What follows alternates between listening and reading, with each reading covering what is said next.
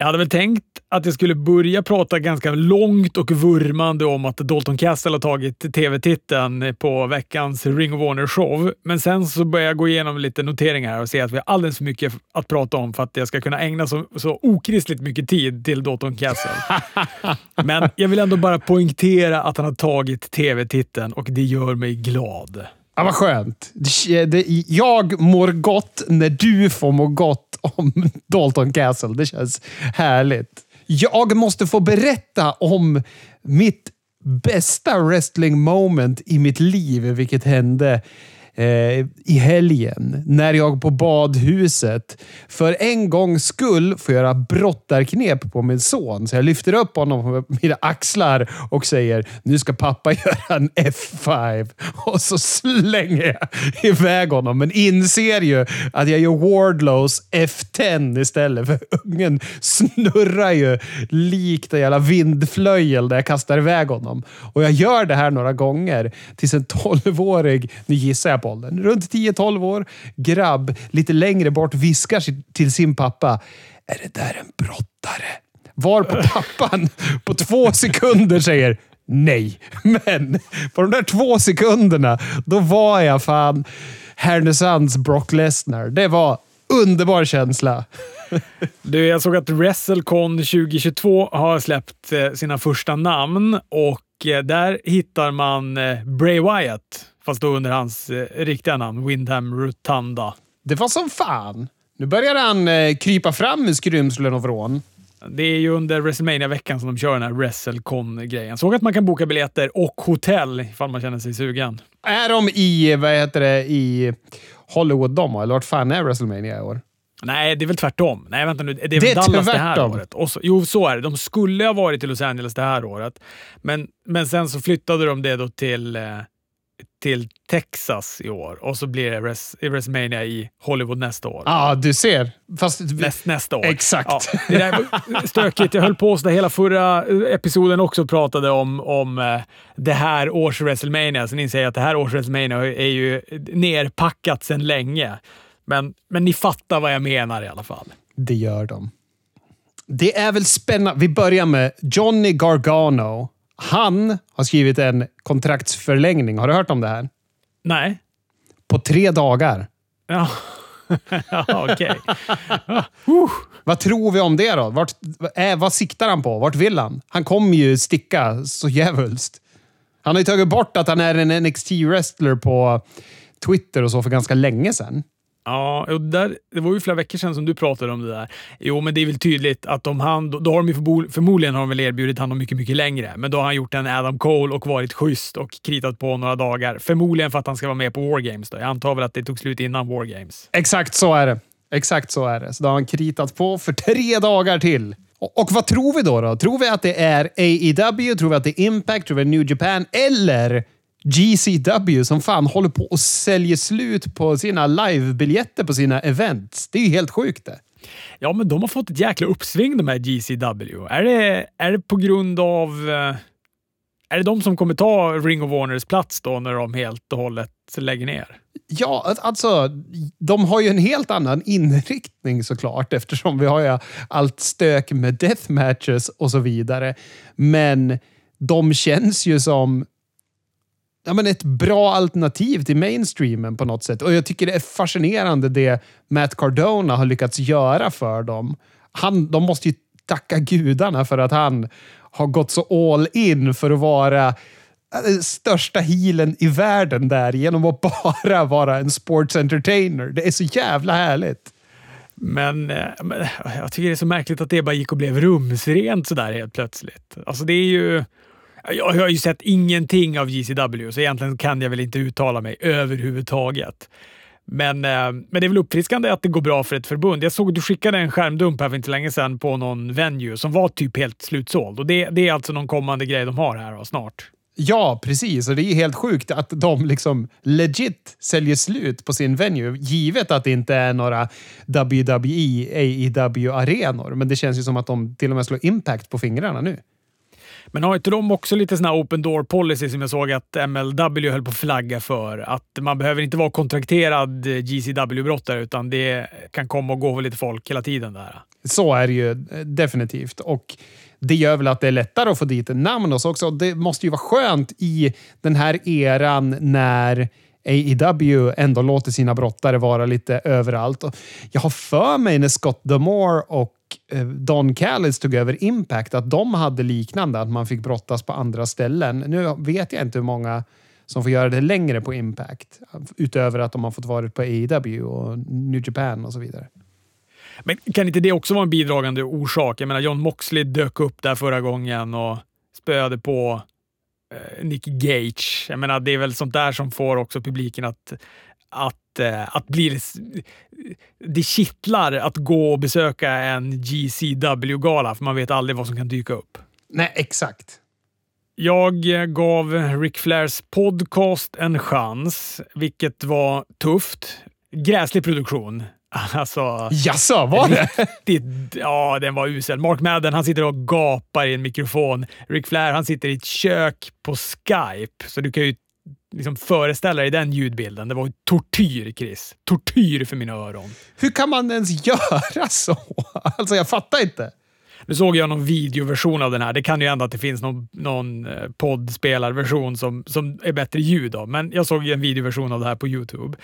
Det var bedrövligt. Han sa i alla fall att han aldrig kommer gå tillbaka till WWE igen, Ric Flair. Dyrt och heligt lovade han det. Jaså? McMahon och han har kontakt och de är vänner och vi har inga problem, säger han. Men det är Nick Khan, det är han som är det stora problemet. Det är där skon klämmer för Ric Flair. Jaså? Han, eh, Ja, men alltså att han gick inte att jobba med och um, han eh, skyllde också på honom att det var han som hade gått i bräschen för att ta bort hans woo, du vet i introt och eh, bytt bort honom mot Ultimate Warrior i WWE-introt där. Och... Det betyder alltså att han är på team The Forbidden Door när det gäller att kalla Nick Khan för Conman from Connecticut, med andra ord. Han tar upp också AW-rykten. Säger att han och Tony Khan aldrig har pratat, vilket förmodligen är väl svinlögn. Att han varit backstage på flera av de där med Andrade. Jo, precis. Han sa i alla fall att han hade lovat Vince McMahon, dyrt och heligt, att eh, om WWE inte gör bort sig så kommer han inte gå till konkurrenterna. Sen la han till att nu har de ju för sig gjort bort sig i och med att de har plockat bort honom från introt. Så nu, eh, eh, så nu är alla dörrar öppna. Spännande. Alltså, det måste ju vara en sån prekär situation för han.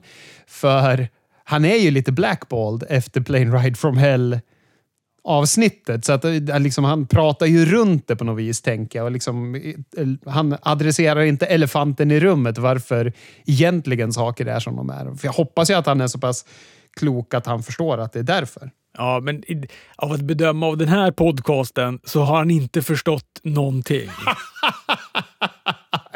Speciellt inte ljud. Det har jag förstått minst av allt. Speciellt inte ljud.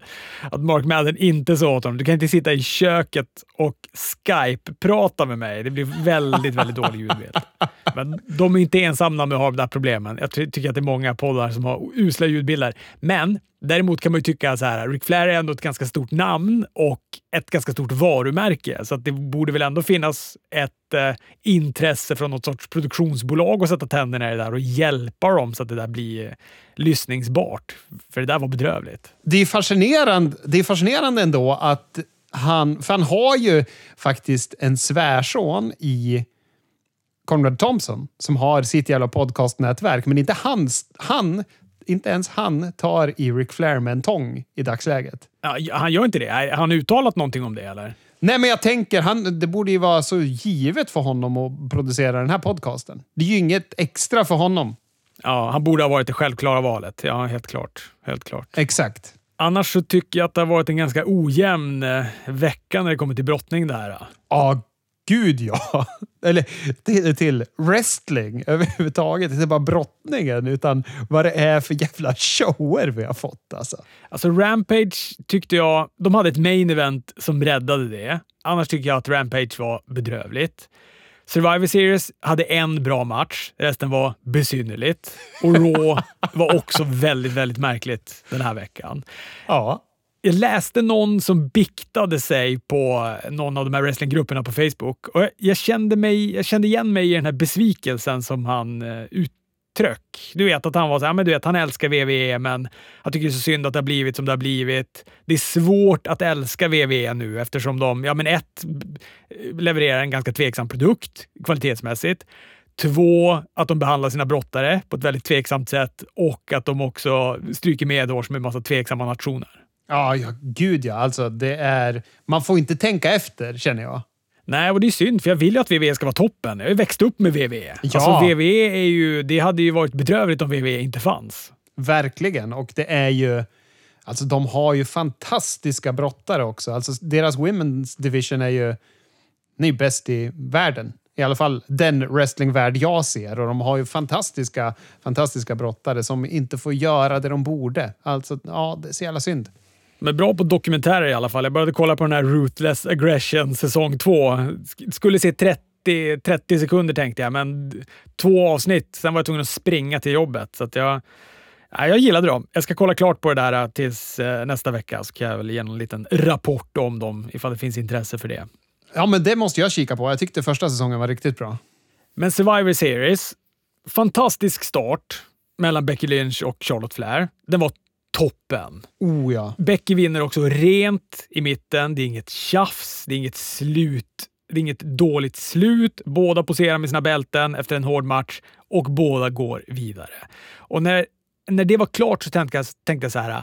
Ja, men vad skönt. Nu kanske det här ändå kommer vara en sån här gala som jag haft noll förväntningar på innan, men ändå bli golvad av slutprodukten. För det där gör de ibland. Alltså att jag kan vara väldigt ointresserad och så kollar jag på galan och så känner jag, att det här var ju bra. Det här skötte ni ju. Det här löste ni ju ändå. Men efter den här matchen var det, det var det raka vägen ner i ett bottenlöst hål. Det här var inte bra, Chris. Nej, men jag tycker att det fanns vissa ljusglimtar i andra saker. Jag tycker att Men's Elimination-matchen var underhållande i alla fall. Jag kan tycka att Roman mot Big E hade sekvenser som var underhållande. Men ja, sen så vet jag inte om jag har så mycket mer positivt att säga. Jo, men fan, tag-matchen var väl helt okej? Okay, var den inte det? Jo, alltså det är klart, det är lite orättvist är väl när du säger det. Det är klart att eh, snubbarnas Survivor Series-match stundtals bra, men stundtals bedrövlig. Alltså att man har tre stycken countouts i en och samma match är bortom allt förstånd. Jag fattar att man gör på Kevin Owens. Det första han gör det är att lämna. Ja, absolut. Han har någon ny heel-persona som de liksom vill ösa hetta över. Ja, men då kan man göra så. Men att de gör det för att skydda Bobby Lashley och Drew McIntyre för att de inte ja, kan... så jävla dåligt! Ja, men det är så o... De måste kunna vara mer kreativa än så. De måste kunna vara mer kreativa än så. Och speciellt eftersom hela liksom, grejen med Survivor Series är att vi ska få se vem som är bäst. För fan, ta bara pre-show-matchen där vi hade Shinsuke och... Eh, Eh, Damien fan, Priest. Vad heter han? Damien Priest. Precis. Den slutar väl i diskvalifikation eller någon jävla skit den också. Det vart inget rent slut i alla fall. För att ingen ska förlora rent. Äh, så jävla sämst. Austin Theory fick ju eliminera Sheamus. Det var väl ändå lite häpnadsväckande och kändes fräscht. Men... Eh... Ja. Men sen tog det väl Jag tyckte också i och för sig Seth Rollins Jeff Hardy i slutet var bra.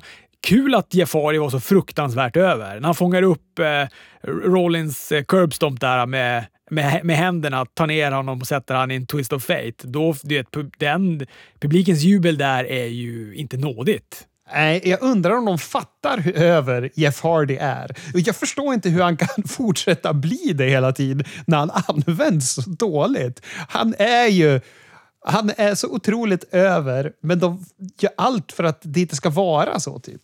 Men det måste ju vara bara gamla meriter. Han, han kan ju bara vara över på gamla meriter. jo, så är det ju. Och jag kan väl säga att jag vill ju inte se honom i någon main event-scen och så. Men jag tänker för WWEs bästa så är det ju bra att lyssna på fansen och liksom ta vara på saker.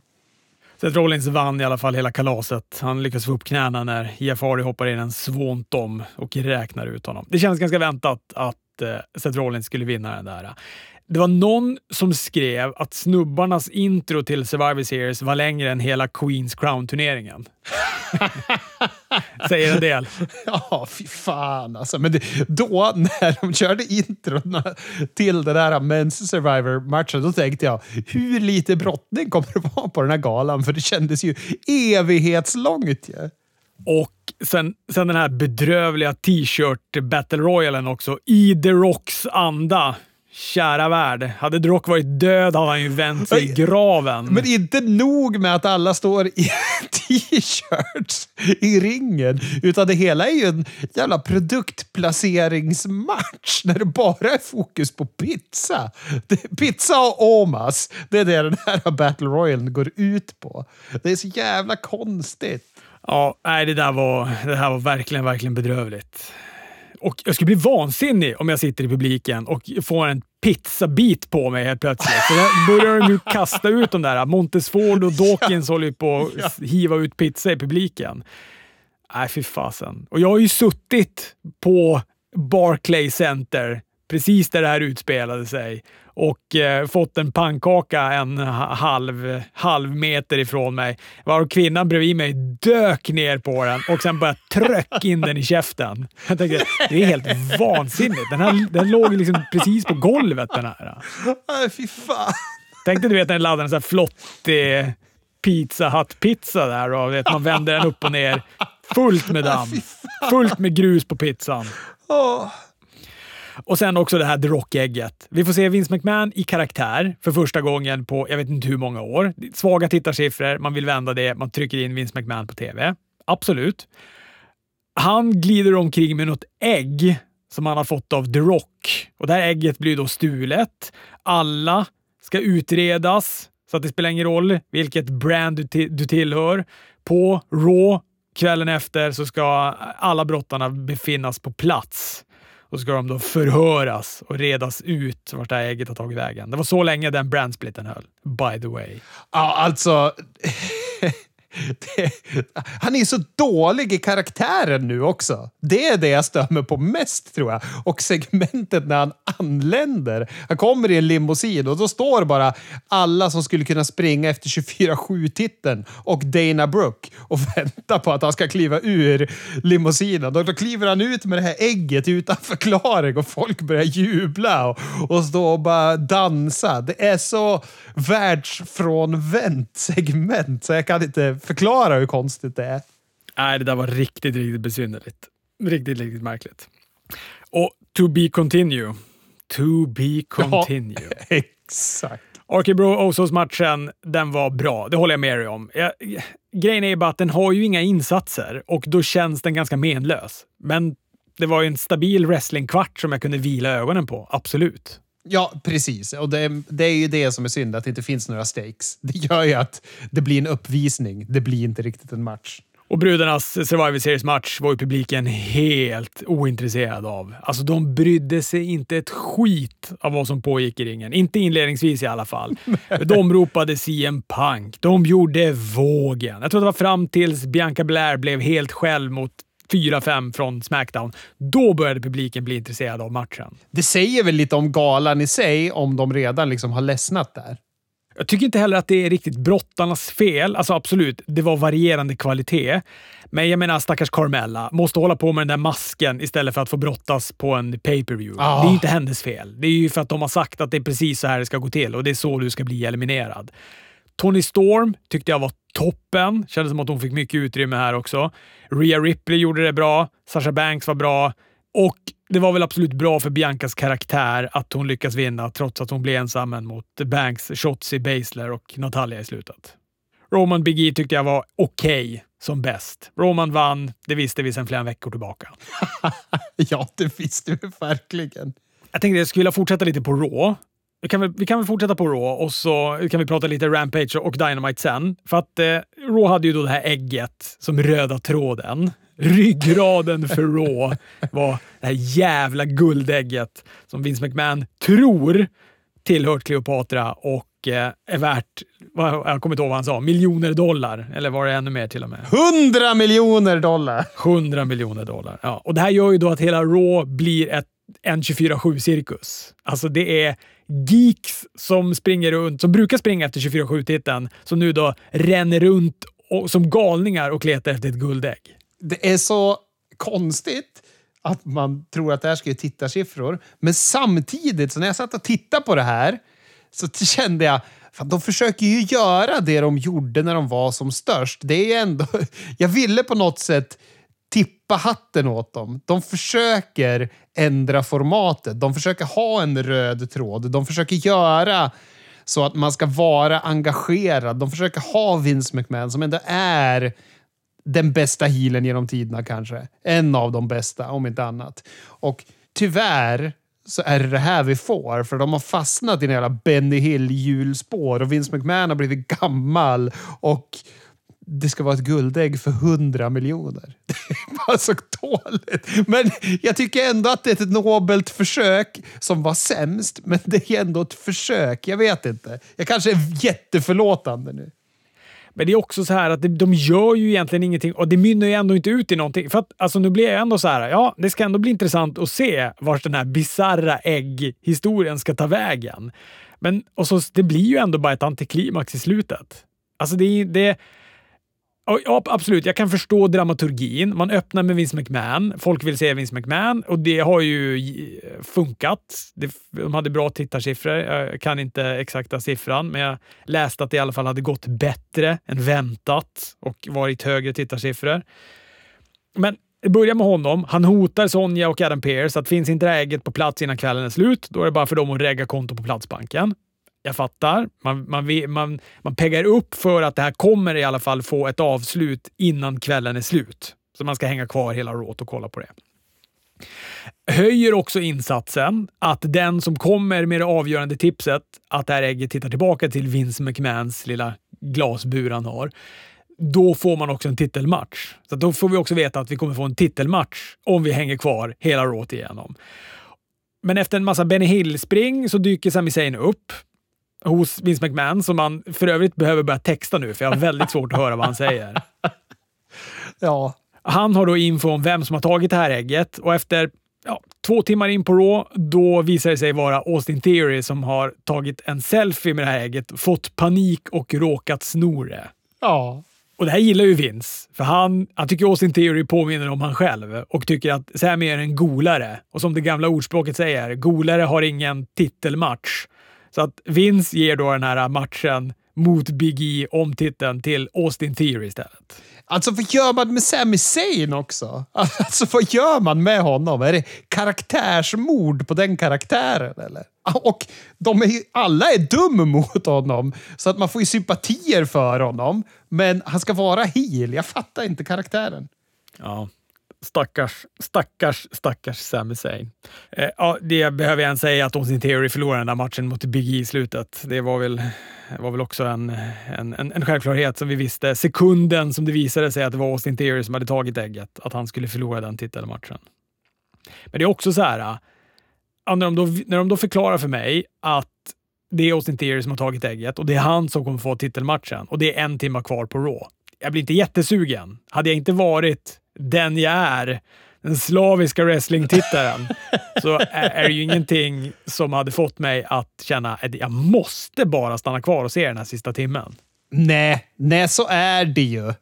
Ja, så är det. Jag kan inte säga något annat. Det är, det är så det är. Punkt. Eh, I övrigt så fick vi också nya tag till mästare på det här Rawt. Carmella och Queen Selina vann över Nicky Ash och Rhea Ripley i en ganska svag match. Selina gav Nicky en Code Red och vann. Inte jätteoväntat att det är stackars Nicky Bella som får jobba. Hon lever farligt nära kanten. Nästa gång vi måste göra så här tillägg i ett redan inspelat avsnitt, då är nog hennes namn med.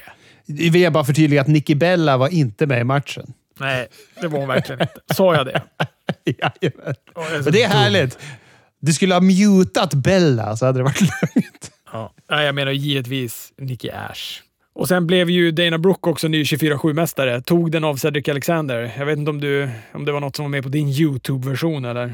Verkligen inte. Det var mycket fokus på ägget på YouTube. Hon tog den av Cedric Alexander efter att han hade vunnit titeln av Reggie. Det var en match som var på strax under en minut. Benny Hill-gänget kommer inspringandes, ska då ge sig på Cedric Alexander, men då hoppar Dana in en flying blockbuster och eh, tar titeln.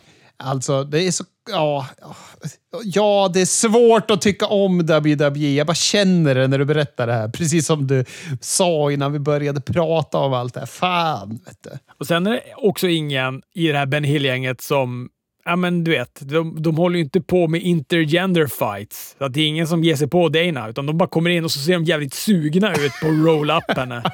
men eh, alltså gör de bara ingenting. Hon står och poserar och spänner musklerna och sen drar hon därifrån. Ah, fy fan. Men kommer det bli en, en titel nu som bara är för tjejerna igen?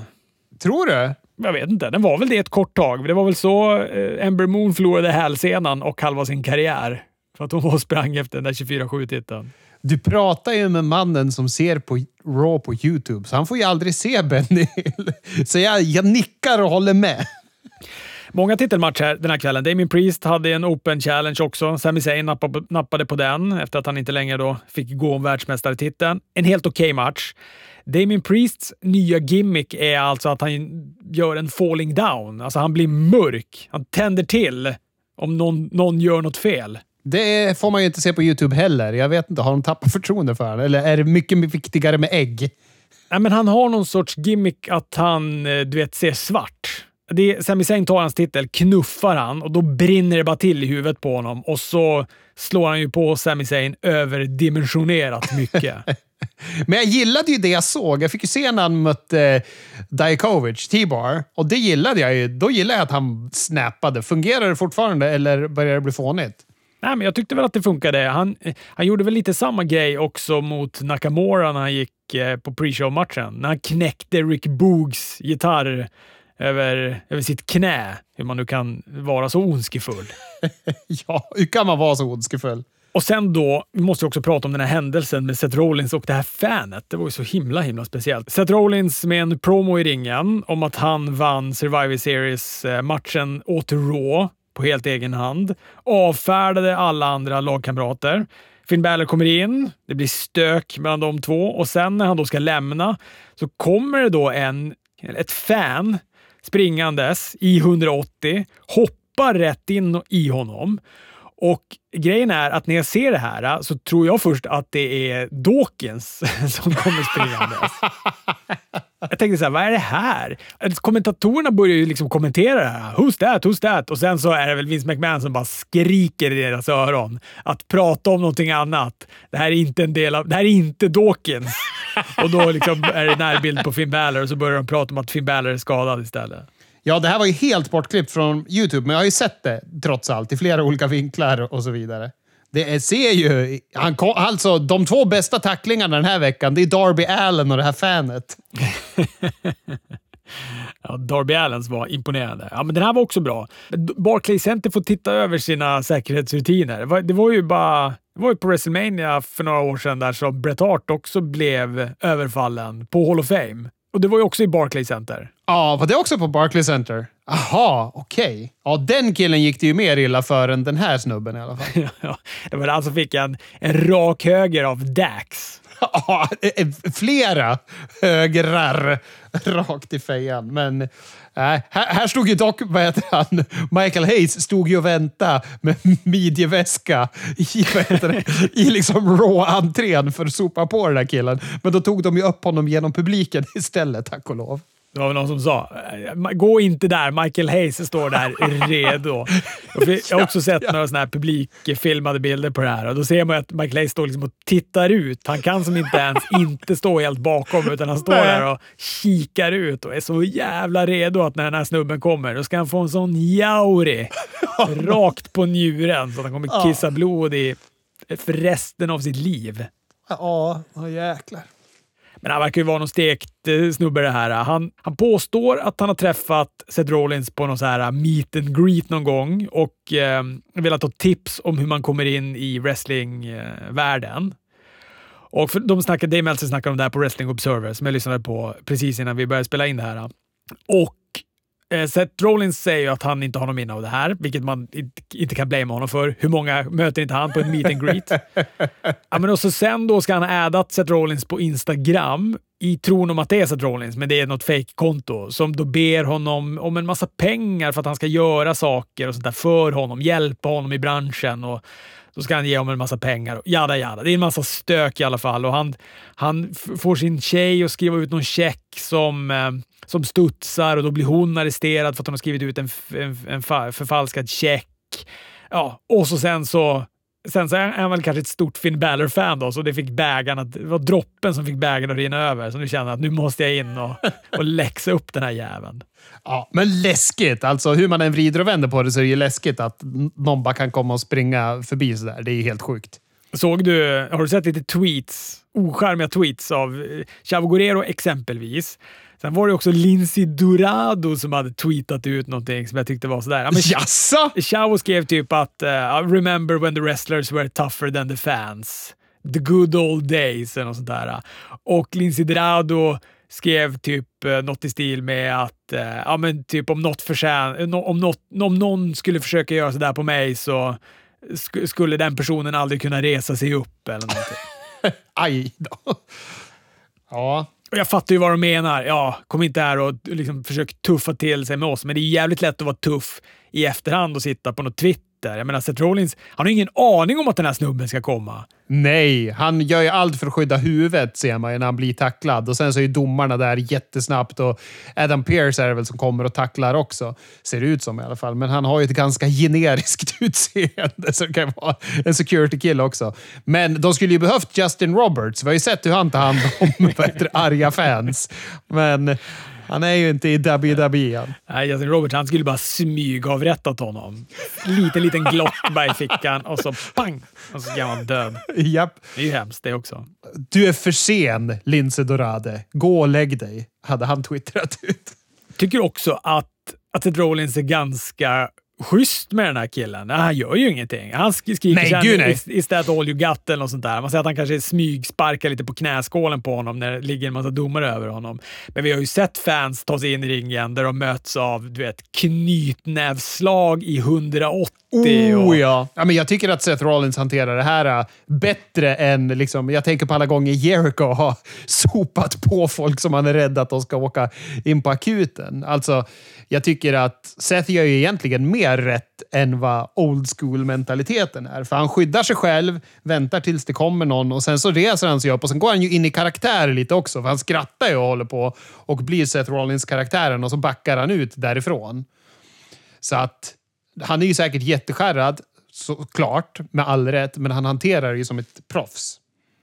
När det kommer till Rampage den här veckan blir det i och för sig egentligen förra veckan, men eh, sen de här, på våran wrestlingpoddvecka i alla fall, så är jag väldigt besviken på det här rampaget. Jag tyckte att det var Ja, men som jag sa inledningsvis, jag tyckte main eventet räddade Rampage. Jag tyckte Cargill mot eh, Red Velvet var inte speciellt bra. Den vann ju Jade Cargill, uh, avancerade då i den här uh, TBS-titelturneringen. Men Billy Gunn mot Darby för det första är han ju gigantisk Billy Gunn. Något jävulskt och vältränad! Ja, men det är något man aldrig har reflekterat över innan, men i AW är han ju gigantisk. Framförallt mot Darby är han ju en jätte. Men precis som du säger också, väldigt, väldigt vältränad. Alltså, han måste ju vara mer vältränad nu än någonsin. Ja, han ser ju fantastisk ut. Han är ju närmare 60, va? Ja, det tror jag absolut att han är. Ja, sjukt i alla fall att se honom där. Ska man komma ihåg att Billy Gunn, han lider ju av ganska rejäl astma också. Det är därför han har varit en tag team-brottare genom karriären. Så att han, de, han har ju liksom svårt att orka matcher. Så att det, är alltid, och det är fascinerande att se honom närmare 60, så här jävla vältränad och ska gå mot lilla ettriga Darby. Nu får ju Billy Gunn såklart styra pacen i den här matchen. Men... Ja, men alltså, de gjorde ju någon grej av det där då. Att han eh, är stor och Darby är liten och det förstår jag väl att man... Det, det var väl på plats att göra det också. Han kastar runt Darby eh, stora delar av den här matchen till en ljudmatta av publiken som ropar “Mr Ass”. Så eh, teasar han ju att han ska göra den här eh, ass-grejen han höll på med på 90-talet eh, under attitude-eran. Han, han drar fram röven helt enkelt. Ja, han är ju inte, alltså han må vara stor och i bra form, men han är inte sån särskilt bra brottare ändå. Alltså han säljer den här Code Redden bedrövligt. Otroligt dåligt. Ja, man kommer ju inte runt ordentligt, landar ju direkt på Darbys knä. Ser ju livsfarligt ut för stackars Darbys knä. Och ska han verkligen kicka ut en coffin drop på en? Nej, det är ju att fucka upp knepet i klarspråk. Ja, jag tyckte det kändes sådär. Och ja, men sen absolut, Darby han går ganska direkt upp och hoppar in en till coffin drop och då vinner han ju på den. Men den ser ju ut som att han också tänker kicka ut. Alltså han ligger ju... Han, han, har ju liksom... han kanske inte fattade att det var finishen. Han kanske inte förstod. ja. Så de fick göra en till. Ja, kanske. Ja, nej, men jag vet inte. Jag är inte särskilt förtjust i att han kickar ut en coffin drop eh, efter ett. Nej, det är bedrövligt. Bedrövligt. De måste skydda, skydda movesen, tycker jag. Men main eventet, toppen. Älskade den matchen. Adam Cole, Bobby Fish mot Jungle Boy och, och uh, Luchasaurus. Ja, kul att se den här uh, splittringen från The Elite med Adam Cole och Bobby Fish. Jag tycker det är... Uh, ja, det är härligt. Det är intriger. Fan, det är mycket bra storylines nu i AEW igen. Det känns som att med pay-per-viewet så vart det en ny start. Alltså det... Fan, Fulger fungerade som ett pay-per-view ska fungera. Hör och häpna. Helt sjukt. Ja, men jag håller med. Att de, man laddar om. Ja, Okej, okay. nu var det bokslut på det. Vissa grejer får en bock och så börjar man gå mot någonting nytt. Ja, och det är så befriande att titta på sån wrestling. Älskade att alla var med på Mark Henrys “It's time for the main event”.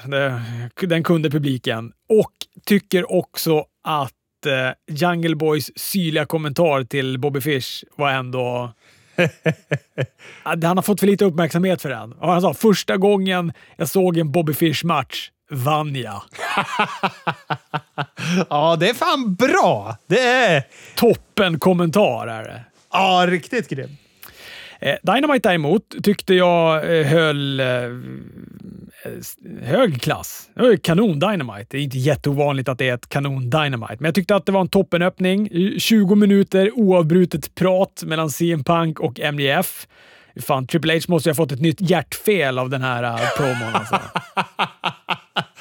Ja, men shit. Alltså, först och främst så är det ju ett väldigt annorlunda sätt att börja Dynamite, eller börja AEW överhuvudtaget. Det, de peggar upp för att det ska bli match. CM Punk kommer in och ska gå en match mot QT Marshall. Kanske inte det man har sett fram emot mest, men när man hör barabup, barabup, barabup, då jävlar vet man att det är det här man vill ha.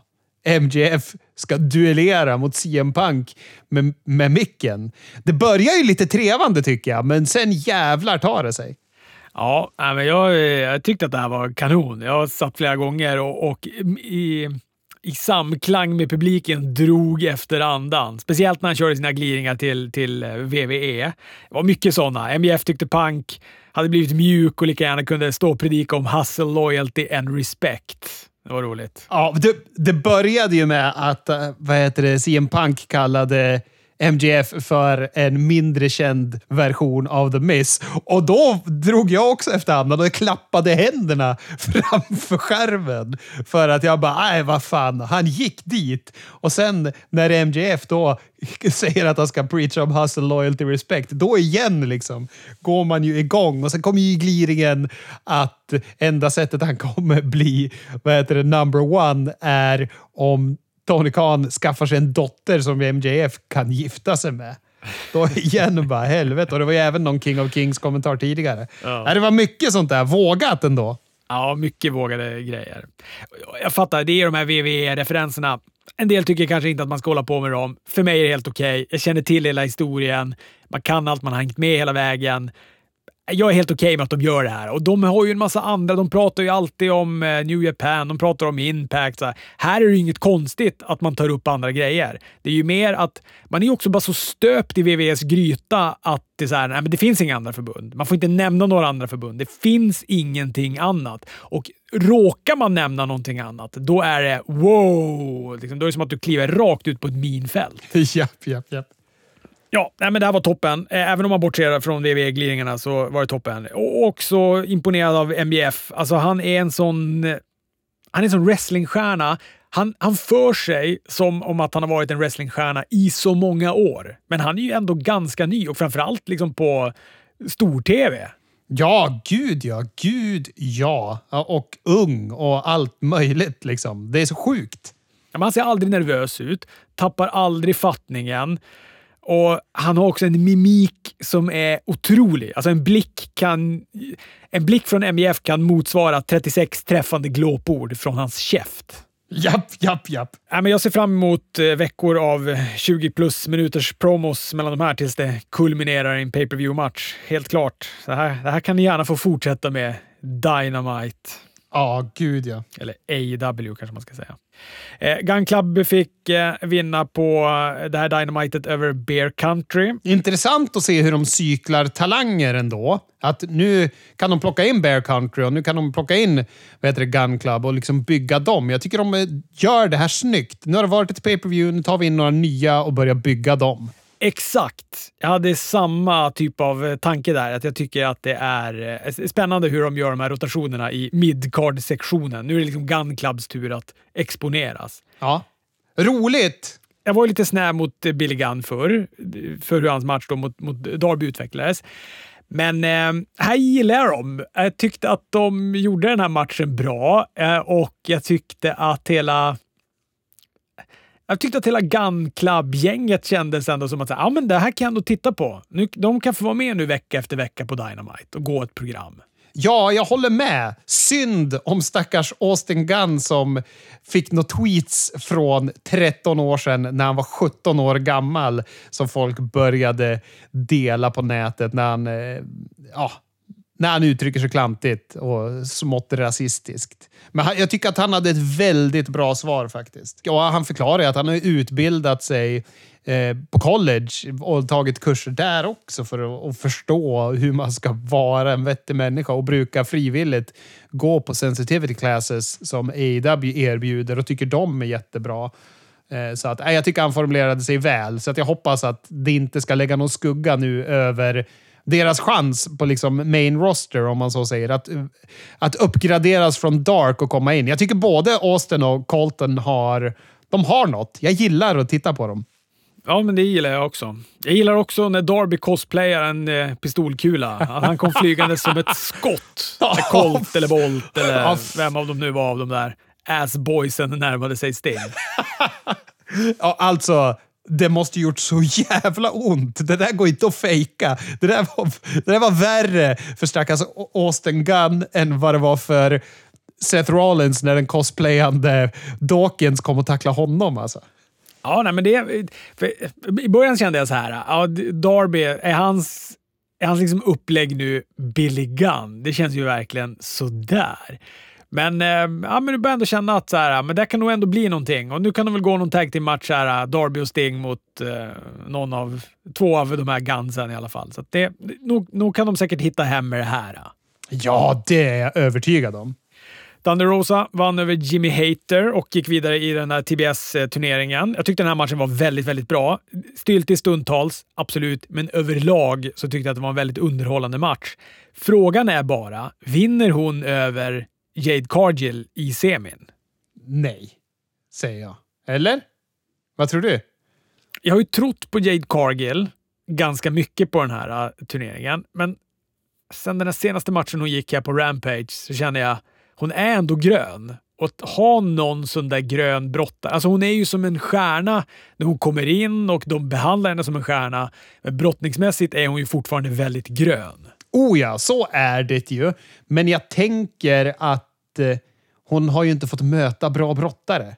Hon får ju möta Red Velvet. Red Velvet skulle ju gå en dålig match mot vem som helst. Alltså, sätt rätt motståndare mot Jade Cargill så kan ju hon leverera bättre än vad en Red Velvet skulle göra. Nu gillar jag Red Velvet, men jag tycker inte hon är... Alltså, nej, jag tror Jade Cargill är bättre. Och sen så är det väl bara det, jag tycker att Thunder Rosa verkar vara en otrevlig människa utanför ringen. Så jag vill väl inte riktigt att hon ska få vinna det jävla bälte. Vad är det här? Vad har du hakat upp det på Thunder Rosa nu helt plötsligt? Men har du lyssnat på henne när hon är utanför karaktären? När hon är sig själv, när hon är liksom personen? Nej, det har jag nog aldrig gjort. Jag tycker hon är extremt oskön och liksom så här. Det känns som att hon jag skulle bara tycka att hon inte var trevlig att umgås med, helt enkelt. Det, jag kan ju ha fel något jävels, men utifrån liksom de intervjuer och när hon bara har varit sig själv så känns det bara, nej, du är inte så jävla skön det. Men frågan är ändå ifall de hänger på Jade Cargill. Kan ni, eh, alltså jag tror så här, eh, om inte Thunder Rosa får bältet, och det är mycket... Eh, det skulle ju kunna vara i och för sig så att Rube, eller förlåt, vad heter hon? Britt Baker blandar sig i matchen mot eh, Jade Cargill och gör att Thunder Rosa förlorar. För där finns ju ändå det upplägget. Exakt, det är det jag tänker. För inte vill de ha en title versus title fade det första de vill ha. Nej, nej, det tror jag verkligen inte. Jag tror att hon kommer kanske lägga sig i här då. Kosta Thunder Rosa-matchen för att fortsätta bygga det upplägget. Kanske att Thunder Rosa lägger sig i matchen mellan Rio och Eh, Britt Baker på Rampage på fredag. Ni har ju nu sett den här, så nu vet ju ni hur det kommer gå i den matchen. Jag tror ju dock att Rio kommer vinna den eftersom de la ju upp det ett med den här eh, flera månader gamla Battle Royalen där hon då inte blir eliminerad. Så nu får den liksom eh, grejen spelas ut här. Det får man ändå uppskatta AW för att de är konsekventa i sina storylines. Att hon då ska gå en match mot Britt Baker som inte gäller titeln och när de sa att den matchen på Rampage inte gäller titeln, då kände jag okej, okay, men då vinner hon den. Och så kommer Rio vara matchen som Britt Baker har på den här Battle of the Belts i januari. Och då kommer Rio inte vinna, utan då kommer Britt Baker vinna. Och så sen så kommer det då kulminera att nästa match blir Britt Baker Thunder Rosa. Så kan det mycket väl vara. Du har en, en, en, en liten bokningshjärna där. Men jag måste bara tillbaka till, till vad heter Jamie Hater mot Thunder Rosa. När jag såg den här matchen, då kände jag att fan, de har ju en bra Women's Division ändå. När jag såg den matchen. Alltså, det kändes ju som en riktigt stabil match. Jo, nej men eh, absolut. Det har de. Men den är inte lika bra som VVS. Men VV har ingen förmåga att använda sin, å andra sidan. nej, det kommer ju bli en 24-7-division. Sen är ju då frågan, nej men jag tror kanske att det är, äh, kanske att det är Ruby, Ruby Riot, eller på att säga, vad heter hon? Ruby Soho som tar TBS-titeln.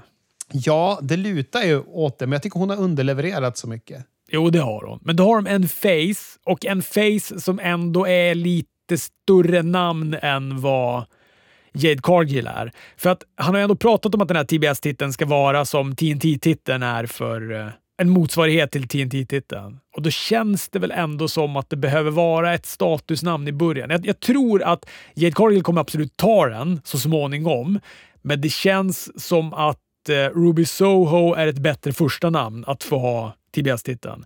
Och att då har de en heel i Britt Baker som är världsmästare och en face i Ruby, Ruby Soho som är TBS-mästare.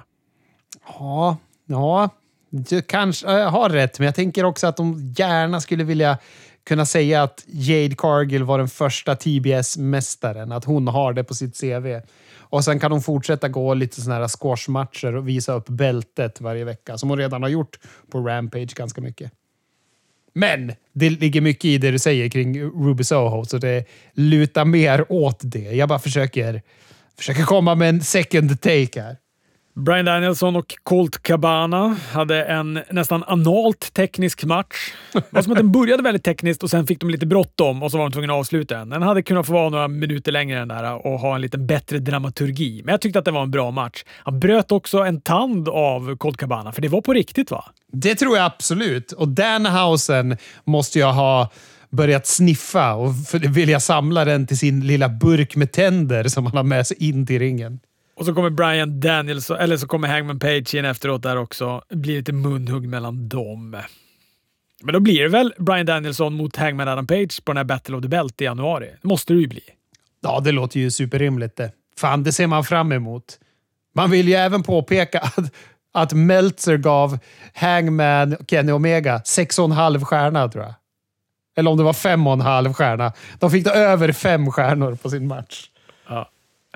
Helt rätt tycker jag. Men jag blir ju aldrig provocerad av Dave Meltzers stjärnsystem. Men det är ju väldigt många som blir provocerade på det. Det är väldigt roligt att vara på Twitter varje gång det har varit en AW-gala och Dave Meltzers stjärnsystem har kommit ut.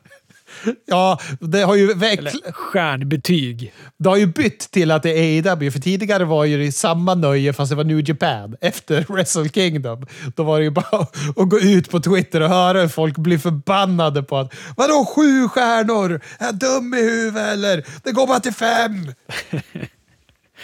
Ja, herregud. Jag fattar inte hur man kan bli så provocerad. Det är en, det är en person som tycker till om en Ja. match. Och det är hans egen skala. Han tycker väl att ja, men de här matcherna är bättre än de som var femstjärniga förr i tiden. Låt han tycka det då. Låt han expandera sitt stjärnsystem om karln vill. Det är inte heller så att matchen blir sämre för en själv bara för att han ger en bättre betyg, eller vice versa.